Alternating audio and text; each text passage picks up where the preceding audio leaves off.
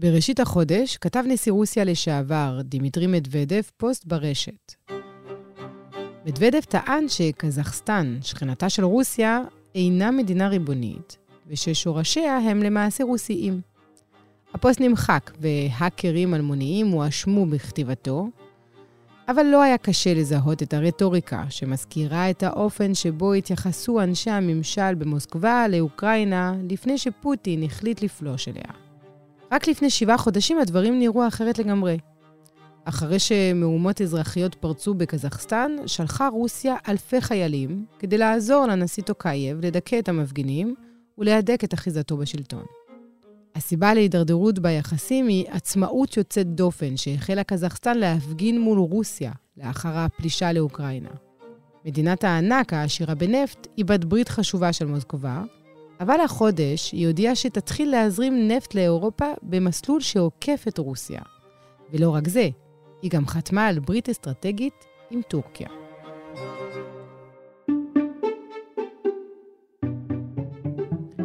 היי, אני עמנואל אלבאס פלפס, ואתם מאזינים ומאזינות לחוץ לארץ.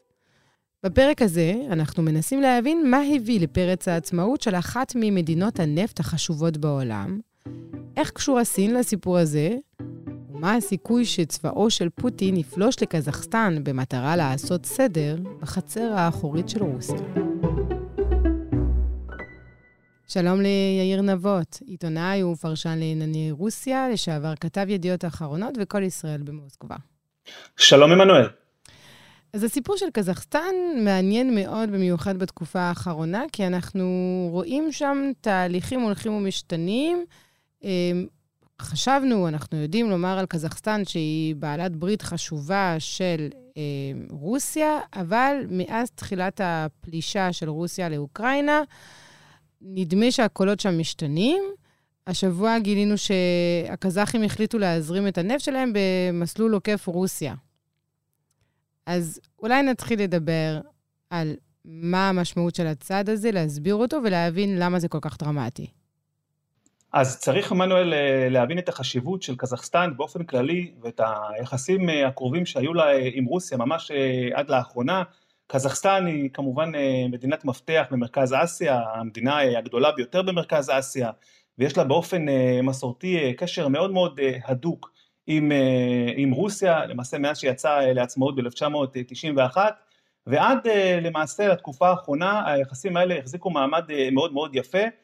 יתרה מזאת, ממש לפני חצי שנה, בעת שהיו מהומות מאוד קשות בקזחסטן, המדינה שבעצם סייעה לשלטון הקזחי לייצב את המצב בקזחסטן הייתה רוסיה, היא שלחה אלפי חיילים ובעצם סייעה לנשיא הקזחי טוקייב לייצב את המצב, למעשה לרסק את המחאה ולכן העניין הזה אפילו עוד יותר מפתיע.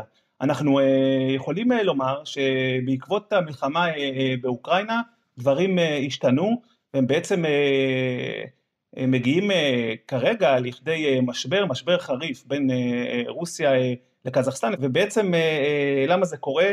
משום שרוסיה רואה בקזחסטן ובמהלכים שלה בחודשים האחרונים סוג של כפיות טובה.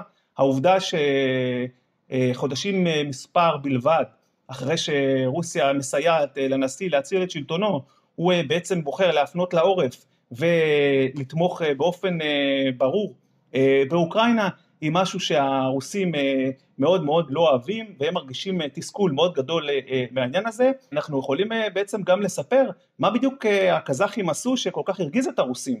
אז המשטר הקזחי בראשות הנשיא טוקייב בעצם תמך בסנקציות של המערב נגד רוסיה ואפילו כמעט השפיל את הנשיא פוטין בפומבי כשבפורום הכלכלי הבינלאומי של סן פטרבורג בחודש יוני כשהנשיא פוטין יושב לצידו כן?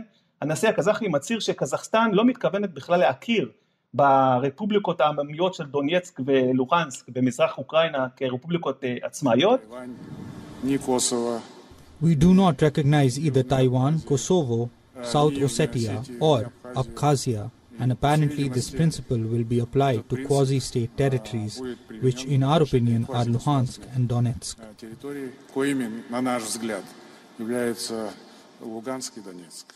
והוא גם מחליט לשלוח סיוע הומניטרי לאוקראינה, מקיים קשרים רציפים עם הנשיא זלנסקי, הוא אפילו מבטל, שימו לב, את מצעד יום הניצחון בתשעה במאי, עד כדי כך היחסים האלה עולים על סרטון, ולכן הרוסים בוחרים להגיב, וכמיטב המסורת הרוסית, הם שוב עושים שימוש גיאופוליטי בסוגיית ייצוא האנרגיה, הנפט הקזחי שנשלח לייצוא בעצם עובר ברובו הגדול דרך שטח רוסיה, דרך מסוף שנמצא בדרום רוסיה, וממש לפני חודש הרוסים מודיעים שישנו קושי טכני שנובע, שימי לב, מסיבות סביבתיות, שבעצם לא מאפשר כרגע את הפעולה של, ה... של ייצוא הנפט הקזחי דרך רוסיה. אנחנו כולנו יודעים, עמנואל, עד כמה סוגיית איכות הסביבה חשובה עבור מוסקבה במרכאות כפולות ומכופלות. זהו היה סימן ברור לכך שפוטין לא מרוצה. אז עכשיו הקזחים מחליטים לנסות ולמצוא לזה פתרון אלטרנטיבי ולהעביר את הנפט שלהם דרך אזרבייג'אן במסלול עוקף, שאינו תלוי ברוסיה, אבל זה הרבה יותר מסובך, אי אפשר להעביר את אותה כמות, זה יותר יקר. ו- ובכל זאת, קזחסטן לא באמת יכולה לעקוף לחלוטין את רוסיה, היא גם נשענת על הנפט שלה. זה מצב מאוד מאוד מורכב, והיכולת של הקזחים פה לתמרן מול רוסיה היא יכולת מאוד מאוד מוגבלת, למרות הקולות של המשטר הקזחי ולמרות הניסיונות להראות סוג של עצמאות ורצון להתנתק מהתלות הזאת, לרוסים במהלך הזה יש מנוף לחץ משמעותי ונדבר קצת על מספרים, מגזר הנפט והגז בקזחסטן בעצם מהווה מקור למעלה מ-40% מהכנסות המדינה הקזחית ו-80% מייצוא הנפט של קזחסטן עובר דרך שטח רוסיה, דרך אותו מסוף מעבר בדרום רוסיה, שרוסיה היא בעצם בעלת העניין הגדולה שבו ויש לה יותר מ-30% החזקות באותה חברה. הצינור הזה הוא באורך 1,500 קילומטר והוא אחראי כאמור ללא פחות מ-80% מייצוא הנפט הקזחי. שמגיע לאירופה בעצם. בדיוק, שמגיע לאירופה. עכשיו, ולכן יש פה סוג של בעיה גם עבור הקזחים, משום שהמסלול העוקף שהם מצאו דרך אזרבייג'אן הוא רחוק מאוד מלספק מבחינת ההיקפים והכמויות כמובן להוות חלופה ראויה אה, לצינור שעובר אה, בשטח אה, רוסיה וזה גם הפסדים לכלכלה ולמדינה הקזחית, שישה אחוזים מצריכת הנפט של האיחוד האירופי בעצם מקורה בקזחסטן, יותר מזה 70 אחוז מייצוא הנפט של קזחסטן הוא לאירופה באמצעות כמו שאמרתי אותו טרמינל בדרום רוסיה. ולכן אנחנו נכנסים פה לאיזשהו מצב מאוד מאוד מעניין שמצד אחד הרוסים לוחצים את הקזחים ומצד שני הקזחים מנסים למצוא איזשהו פתרון לעניין אבל זה עניין שייקח עוד הרבה הרבה זמן ומבחינת מציאת חלופות ראויות זה סיפור מאוד מורכב. ולכל התסבוכת הזו מצטרפות התבטאויות של בכירים רוסים שממש מדרדרות את האווירה. דברים שאומר ממש לפני כמה ימים דימיטרי מדוודב שהיה בעבר נשיא רוסיה וראש ממשלת רוסיה היום הוא גם בתפקיד רשמי, סגן ראש המועצה לביטחון הרוסית, הוא בעצם מפרסם פוסט חריף בערוץ הטלגרם שלו, שבו הוא בכלל מטיל ספק בריבונות של קזחסטן בארצה, התבטאויות מאוד מאוד חריפות, הוא מכנה שמות של ערים ברחבי קזחסטן בשמות קודמים שלהם מהתקופה הסובייטית, זכר כמובן לעובדה שקזחסטן הייתה אחת מ-15 הרפובליקות של ברית המועצות, והעניין הזה מעורר הרבה הרבה כעס בקזחסטן עצמה, יכול להיות שבגלל זה מדוודב מיהר בתוך כמה זמן פשוט למחוק באופן לא אופייני את, פוסט, את הפוסט הזה מהערוץ הטלגרם שלו. וגם לטעון שבכלל הפוסט אינו מקורי, אלא שפרצו לו.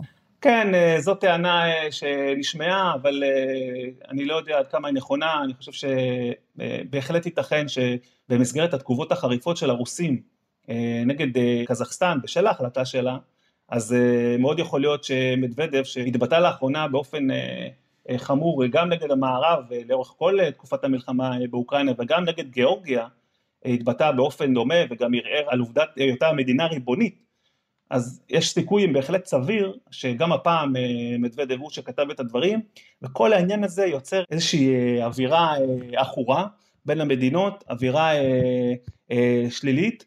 אנחנו יודעים שממש בקרוב, לקראת סוף אוגוסט, עומד להתקיים תרגיל צבאי משותף לרוסיה ובבלארוס, לא רחוק מקזחסטן, באופן מסורתי הקזחים גם משתתפים בתרגיל הזה, אבל uh, הפעם הרוסים אמרו שהקזחים uh, לא יוזמנו לתרגיל, זה מעיד משהו על האווירה העכורה uh, כרגע uh, בין שתי המדינות. Um,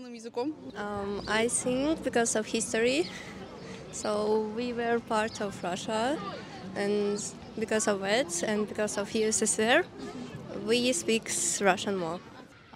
הרטוריקה הזאת שאתה מדבר עליה, של אה, להטיל ספק בריבונות אה, של אה, קזחסטן על השטח שלה, על המדינה, אם אנחנו מוסיפים לזה את העובדה שבתור קזחסטן 22% מהאוכלוסייה היא ממוצא רוסי, אנחנו כמובן חושבים על הפלישה של רוסיה לאוקראינה.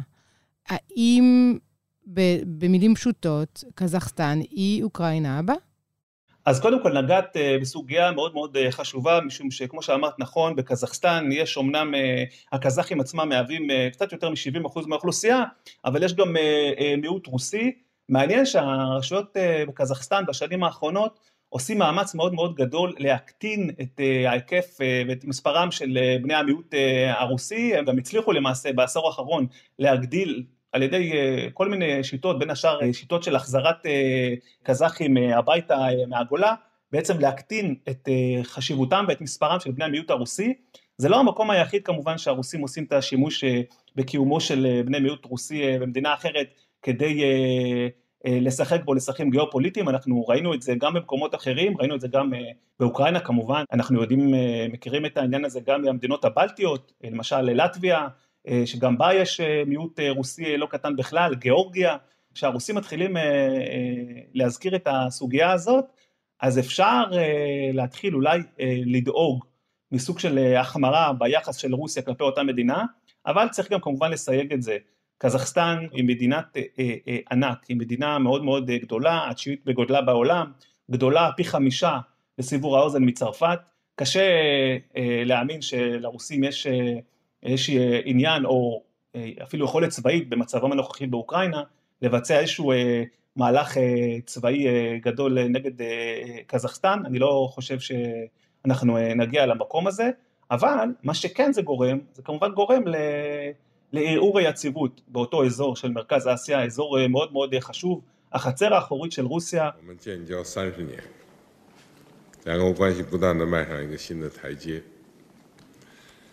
两国关系不断的迈上一个新的台阶。וזה אולי הזמן להזכיר שבכל הסיפור הזה יש עוד שחקנית, קוראים לה סין, והיא כבר לא מעט זמן קוראת תיגר על ההגמוניה של מוסקובה באזור. הקזחים חולקים 1,800 אה, קילומטר גבול אה, משותף עם הסינים. סין אה, היא אחת השחקניות החשובות ביותר במרכז אסיה בכלל ובקזחסטן בפרט. היא משקיעה הון עתק בתשתיות באותן מדינות. היא גם כמובן אה, מקבלת אה, תמורה אה, הגונה, תמורת ההשקעה הזאת. קזחסטן עשירה מאוד במינרלים, במחצבים, באורניום, באבץ, נחושת כמובן ועוד ועוד, נפט וגז טבעי כמובן, ולכן יש פה איזשהו סוג של התפתחות מאוד מאוד מעניינת, כשרוסיה וסין בעצם הן מתמודדות על הבכורה במרכז אסיה. רוסיה היא עדיין שחקנית מאוד מאוד חשובה במרחב הזה, תולדה של ההיסטוריה ושל העובדה שהאזור היה חלק כמובן מברית המועצות לשעבר, אבל שחקנים אחרים כמו סין, כמו טורקיה גם, אה, מתחילות אה, לגלות אה, מעורבות גדלה והולכת באזור הזה, ובתוך כל הפאזל הזה, קזחסטן מנסה לנווט ולמצוא את דרכה, והיא מגלה יותר ויותר עצמאות וניסיונות ומוכנות ורצון להתקרב למערב, הרוסים כמובן לא תמיד אהבו את זה, אבל יכולת ההשפעה שלהם גם אה, אה, מוגבלת. אז דיברת על סין, ובאמת המספרים של החצי שנה אה, האחרונה די מדהימים, ומצביעים על עלייה של 36 אחוזים בסחר שבין סין לחזחסטן בהשוואה לאשתקד. מצד שני, הגבול בין רוסיה לקזחסטן הוא 8,000 קילומטר. זה הגבול השני בגודלו בעולם, אחרי הברית וקנדה. אז הסחר בין אה, רוסיה לקזחסטן עדיין המשמעותי ביותר בעבור קזחסטן. זאת אומרת, כל המהלכים האלה שאנחנו מדברים עליהם, האם הם באמת יכולים לאפשר לקזחסטן להתנתק מרוסיה ולהפנות לגב ולהסתכל לכיוון אה, מערב, טורקיה, סין ובעלות ברית אחרות? קודם כל חשוב לציין שרוסיה היא עדיין שותף הסחר הגדול ביותר של קזחסטן, הרבה אחרי מי שנמצא אחריה.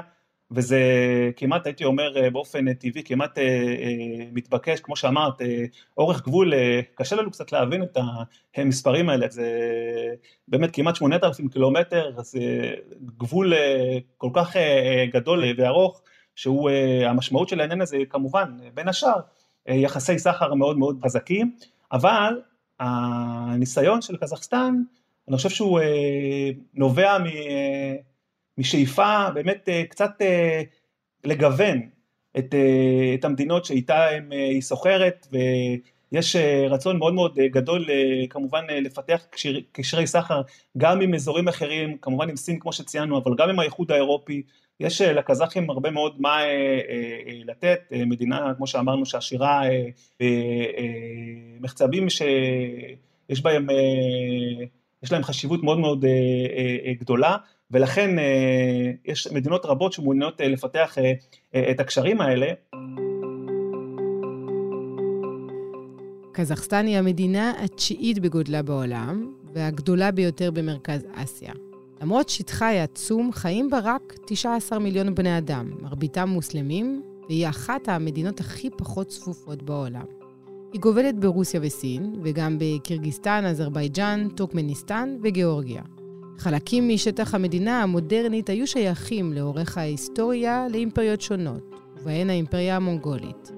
קזחסטן כישות עצמאית קיימת מאז המאה ה-15, ובמאה ה-18 השתלטה על האזור האימפריה הרוסית. ב-1939 הצטרפה קזחסטן לברית המועצות. בשטחה הוקמו גולאגים רבים, וגם נמל החלל בייקונור, שמופעל על ידי רוסיה עד היום, וממנו התבצעו רוב השיגורים המאוישים לחלל בשנים האחרונות.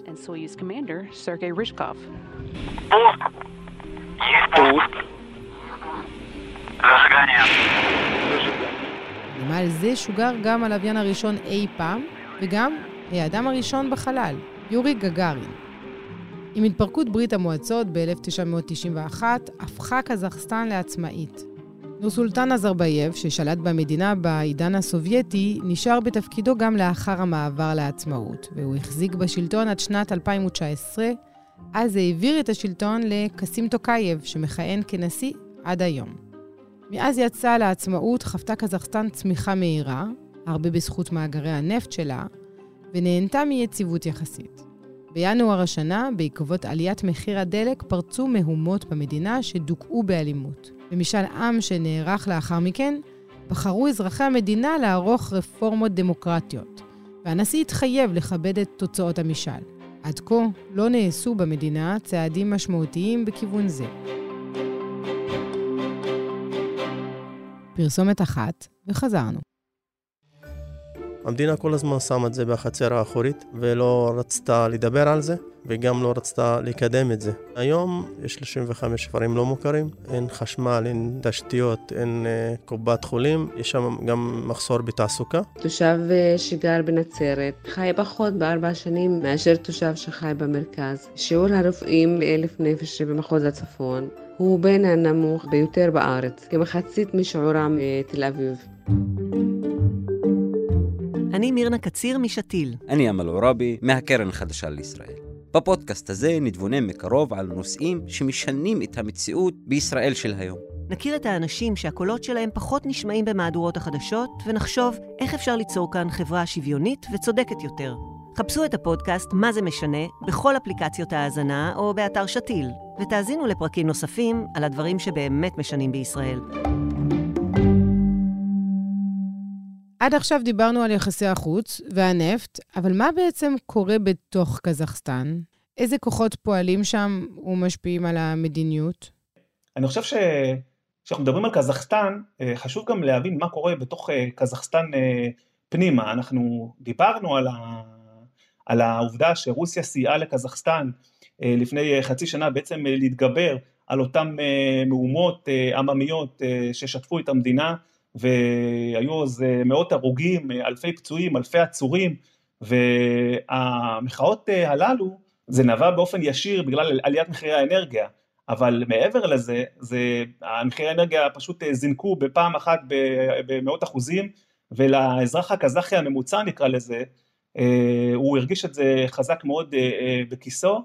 קזחסטן, למרות העושר שלה, כמו שציינו כבר ואמרנו, יש לה בעיה מאוד גדולה משום שהעושר הזה לא מחלחל לשכבות הרחבות של הציבור, בעצם מי שבעיקר נהנה מהעושר הזה זה אותה עילית, אותה שכבת שלטון של העילית הפוליטית והעסקית, הביטחונית, יש נתון שאני ראיתי וכדי לסבר את האוזן הוא די הדהים אותי, ש-162 אה, אוליגרכים אה, קזחים מחזיקים ביותר מ-50% אה, מההון של קזחסטן.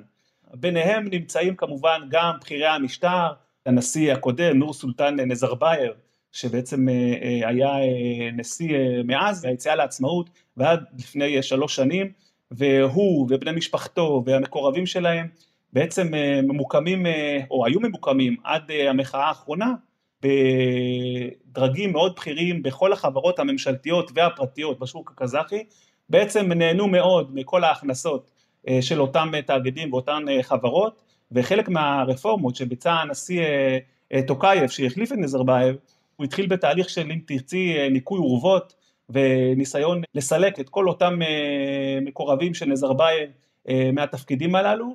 יש שחיתות מאוד מאוד גדולה בקזחסטן, מדינה עדיין מאוד מאוד מושחתת, והעושר הגדול למרבה הצער לא מחלחל לכל אה, שכבות האוכלוסייה, אנחנו מדברים על אה, מדינה אה, של 19 מיליון בני אדם על, על שטח עצום, זאת אומרת על פניו אפשר היה לחלק את העושר הזה בלי הרבה בעיה כמו שלמשל קורה במדינות אחרות, אולי במדינות המפרץ שאנחנו שומעים משם, אבל זה לא קורה ואחת ההשלכות היא אה, מחאות אה, מאוד גדולות, כמו שראינו אה, לפני חצי שנה.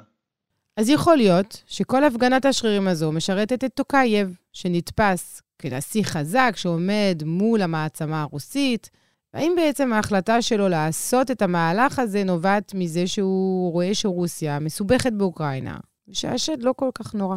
מאוד מאוד יכול להיות שכשטוקייב ומנהיגים אחרים מביטים על מה שמתרחש אה, כרגע באוקראינה ועל הביצועים הדי בעייתיים, צריך לומר, אה, של הצבא הרוסי שם, יכול להיות שזה גורם להם באמת אה, להעז יותר ולפתח, אפשר לומר, עמוד שדרה או מוכנות לקחת סיכונים יותר גדולים מול מוסקבה, בידיעה שמוסקבה כרגע ממקדת את עיקר המאמץ ואת עיקר הכוחות הצבאיים שלה לאותה מלחמה, את עיקר המשאבים שלה. אבל יש אה, כמובן אה, תלות שקשה לנתק אותה בבת אחת ואנחנו דיברנו על זה כמובן אה, קודם, זו כמובן התלות של הקזחים ברוסיה בכל הקשור לייצוא אנרגיה, זה לא משהו שאפשר לעשות במכה, זה אגב מאוד דומה למה שמתרחש בין רוסיה לבין מדינות האיחוד האירופי שהן מאוד תלויות בגז רוסי. והתהליך הגמילה הזה מהתלות באנרגיה רוסית הוא תהליך שכבר החל באירופה אבל הוא לוקח זמן והוא יכול לקחת בין שלוש לחמש שנים, אנחנו רואים מה קורה בגרמניה, יכול להיות שבאותה מידה, בקזחסטן אה, באותה צורה, התהליך הזה אה, ייקח עוד זמן, אבל הוא תהליך שטוקייב אה, החליט עליו והוא מעוניין להמשיך בו באופן עקבי כדי לא להיות תלוי בשגיונותיו או בהחלטותיו של הנשיא פוטין שהוכיח לאחרונה עם כל מה שמתרחש באוקראינה שהוא אולי אה, בלתי צפוי ואי אפשר לדעת מה ילד יום אם הוא אה, יחליט אה, פתאום ביום, ביום, ביום מן הימים לעשות פעולה דומה נגד קזחסטן. וטוקייב, האם הוא באמת מעוניין לפתח את קזחסטן, להשקיע בתשתיות, בחינוך, לפתח ו- ולסייע כמה שיותר לשפר את רמת החיים של האזרחים שלו, או שבסופו של דבר מה שמעניין אותו, דיברת על שחיתות, זה להעשיר את הכיסים שלו. ולשמור על הכיסא. כן, תראי, חשוב אה, להבהיר, אה, טוקייב אה, הוא בשר מבשרה של מערכת השלטון בקזחסטן, בשר מבשרו של הממסד, הוא היה קודם לכן שר החוץ, והוא שנים ארוכות גם ליווה את נזרבייב, ככה שהוא לא איזה אדם שהגיע מחוץ למערכת הפוליטית, סחף אותה, מבטיח עכשיו לאזרחי קזחסטן עתיד ורוד ללא שחיתות, אבל כמנהיג שעכשיו, בחודשים האחרונים, מתחיל בעצם למצב את עצמו ולהעמיד את עצמו כמנהיג עצמאי. אגב, חלק מהמהלך הזה, ההשלכות שלו היו גם העובדה שנזרבייב סולק מכל התפקידים שהיו לו קודם, ובני משפחתו סולקו גם הם, ראשי שירותי הביטחון שהיו נאמנים לחצרו של נזרבייב ולבני משפחתו סולקו אף הם מתפקידיהם, ובעצם במהלך הזה טוקייב הוכיח סוג של התנערות מנזרבייב ואנשיו, בעצם יציאה לדרך עצמאית לחלוטין, שהוא בונה עכשיו את הסמכות שלו מחדש ומבסס אותה, וצריך לראות אם חלק מהמהלכים האלה יבואו לידי ביטוי גם בצורה של מעשים בתחומי הפנים. הוא כמובן רוצה להראות שהוא עושה מהלכים שקודמו לא ביצע, להילחם בשחיתות, לפתח את הכלכלה, אז צריך להמתין ולראות, צריך להיות מאוד ספקניים לגבי היכולת שלו לבצע את הדברים האלה, אני חושב שהוא יסתפק בעובדה שהוא יפתח מאוד את הקשרים של קזחסטן עם מדינות אחרות, יקטין את התלות ברוסיה מבחינת היכולת של קזחסטן לייצא את, את הנפט שלה, ואני לא חושב שאנחנו הולכים בקרוב לראות איזשהו סוג של אביב קזחי או משהו בסגנון הזה. ונניח כל המהלכים האלה לא עובדים לו מסיבה כזו או אחרת, זה לוקח יותר מדי זמן, זה יקר מדי, זה לא יעיל. האם יש תסריט של חיבוק חזרה לחיקו של פוטין? בוודאי, שזה, בוודאי שזו האפשרות, אנחנו רואים מה מתרחש בעולם בכלל ובאזור הזה של מרכז אסיה בפרט, יש מנהיגים שמקבלים החלטות ועושים מהלך ולאחר תקופה מסוימת פשוט חוזרים בהם והולכים, מתקרבים חזרה לדוב הרוסי, אבל אני חושב שהמלחמה באוקראינה שינתה מאוד את האופן שבו מדינות רבות סביב רוסיה רואות את מוסקבה ואת האופן שבו הן רוצות או מסוגלות להתמודד איתה. ואם אתה מדבר על קזחסטן כמדינה חזקה, מה אנחנו יודעים לומר על הצבא שלה? תראי, הצבא הקזחי מדינה כל כך גדולה, יש לה צבא מצויד, אבל אני לא חושב שהוא צבא שמסוגל להתמודד עם צבאות גדולים וחזקים, למשל כמו דוגמת הצבא הסיני, לא שיש איזושהי סכנה לעימות צבאי מול סין. אני חושב שהקזחים, אולי בניגוד למדינות אחרות, בוחרים להשקיע את הכסף במקומות אחרים, והרבה פחות מאשר במדינות אחרות בטיפוח של יכולת צבאית. צריך להזכיר בהיבט הזה אגב, שקזחסטן כמובן כשיצאה לעצמאות היא ויתרה על כל היכולות הגרעיניות שלה, בקזחסטן בתקופת ברית המועצות היו לסובייטים יכולות גרעיניות וקזחסטן כחלק מיציאתה לעצמאות ויתרה על כל היכולות האלה, אז כן יש צבא, הוא צבא לא רע, אבל לא הייתי אומר שהוא עומד כרגע בפני איזושהי סכנה של עימות עם, עם מישהו מהשכנות למרכז אסיה.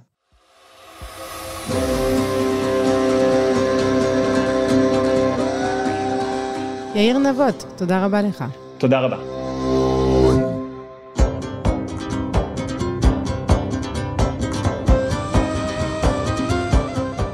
עד כאן הפרק הזה של חוץ לארץ, תודה רבה על ההאזנה. אם אהבתם את מה ששמעתם, אתם מוזמנים לשלוח כמובן לחברים, חברות, בני משפחה, ותעקבו אחרינו, או באתר ובאפליקציה של הארץ, או באחת האפליקציות שבהן אתם שומעים פודקאסטים בכלל. תודה רבה לאסף פרידמן, תודה רבה לאמיר פקטור, לאבי רוזנצבי, לשני אבירם ורועי סמיוני. אני עמנואל אלבאס פלפס, ונשתמע בשבוע הבא.